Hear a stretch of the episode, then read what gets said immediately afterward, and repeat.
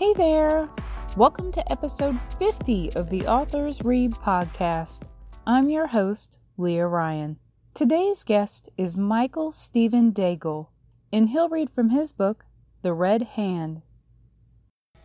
Hello, my name is Michael Stephen Daigle. I'm the author of the Frank Nagler Mysteries. Uh, it's a series of four books set in a, an industrial town in New Jersey called Ironton, New Jersey. They follow the uh, investigations of Detective Frank Nagler. Uh, he is a middle aged guy who's got his own set of troubles. He grew up in the town and watched it rise and fall economically.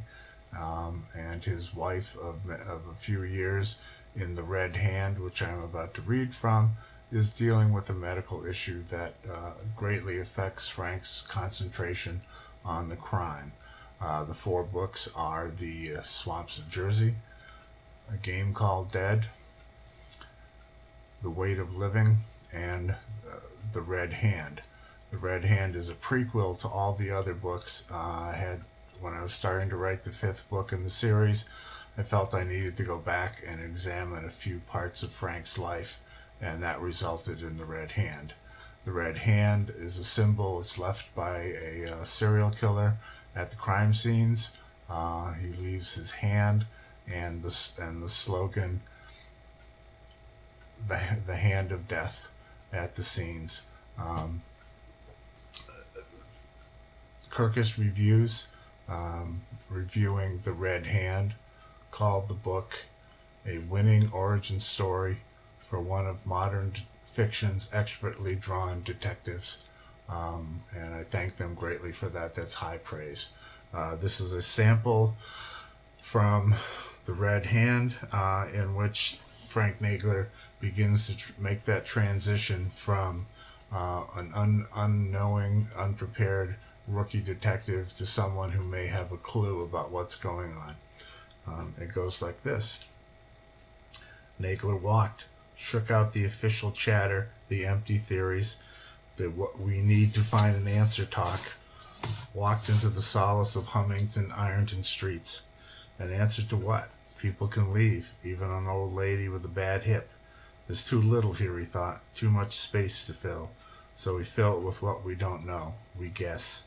The meeting with Foley produced some information. Nancy Harmon's sister from New York had called the department in January when a fellow doctor called her to inquire about the locked office.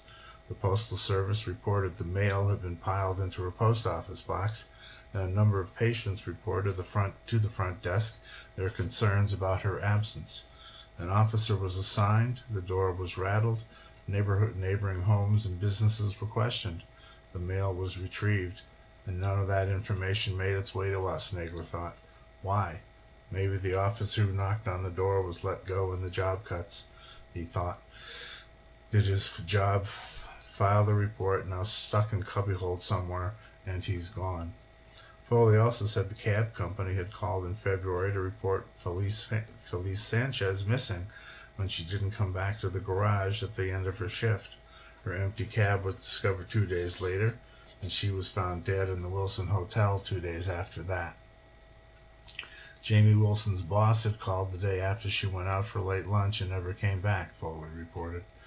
All these pieces had never been connected because there was no reason to connect them. Three deaths about six months apart. They all seem to be regular random events. People die, get killed, sometimes. No one is caught. Yet Mulligan said all these deaths were connected. Why are we holding on to that piece of evidence? In a second unsettling thought, why did Foley keep all of this to himself? Nagler walked, then paused at the train station site where Joan Chen was found. Could we have stopped the killer and saved you? he asked himself softly.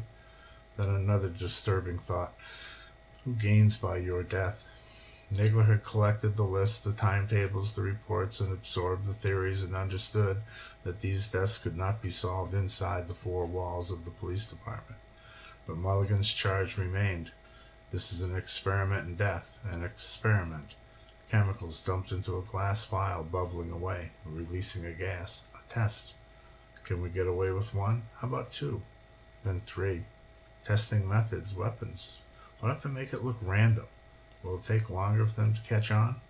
What I sh- what should I leave to tell them who I am? Because the scientist does want recognition after all, a little at a time. So Nagler walked. Martha's worried face hovered as he had lain in her bed. Her soft hand brushed his brow and cheek. So much to worry about, she had said. Give that worry to me. No, he thought, I can't give it to you. And then she had kissed him, warm lips lingering, and in that instant took it. Walked, in the heat, dusky hours of midweek, Ironton streets, bustling, shouting, sweaty, dancing, past the shuttered factories, windows wired and broken glass spider webs of debris. He walked seeking ghosts, clues, understanding. Are you hiding in these shadows, your face a smear on the light, an echoed voice? Are you following, spying, choosing, jumping? I know these streets, grew up on them chased friends down narrow alleys, waited as unsmiling mill workers trudged limping, smear faced back from the dark factory hollows, listened as the wind slammed through broken windows, through thin coats, under collars. I know how misery turns to smiles on kids' faces. I know how the darkness can descend, stealing hope. But I don't know you. Don't know you. Yet, Nagler thought. Walked, asked, who knows? Who among us knows? knows why. Someone does. Past the dark coolness of bars, doors open, the blast of cold from the air condition pushing against the dr- sidewalk heat, dry and burning, leaking jukebox sounds, the clinking of glasses of afternoon loneliness. Past the grumbling train station, soot-covered seats, paint chipped, broken slats as an old, an old lady clutching two shopping bags. An eastbound train grinds in. The whoosh of open doors, flat feet on metal stairs, slapping broken concrete. Riders step from shade to glare and shield their eyes with a folded newspaper. A horn blast, squeaking metal wheels, then rolling, ground shaking, then silence. Past the dry riverbed, leaning wearily on the hot metal Sussex Street railing, head down, squinting against the watery glare cast from the last pools hidden in the dry rocks and sand. Water so low from lack of rain the banks had hardened, browned, and cracked. He thought of Marion Feldman. We would have found you by now. Walked, called out, voices raw, demanded, waited. Past the stoops, the blocks of neighborhood stoops. Old men with straw hats and beer and brown bags. Women in long colored loose skirts yanked thigh high and waist dyed blouses yelling at kids with soccer balls to watch for cars grandmas and diapered babies rocking on a corner of shade, sweat on soft cheeks, the sigh of innocence. Nagler walked. Are you all safe in your friendly groups? Will your laughter protect you? Peered into alleys seeking a shadow, down sunbanked, baked, down sun-baked streets looking for a face, squinting in the flashing sunlight shining off shifting windshields, into the wreckage of industrials, industries past, arched hollows and brick walls, bird, birds flapping in gritty shade, plywood slathered doorways dripping, softened to paper.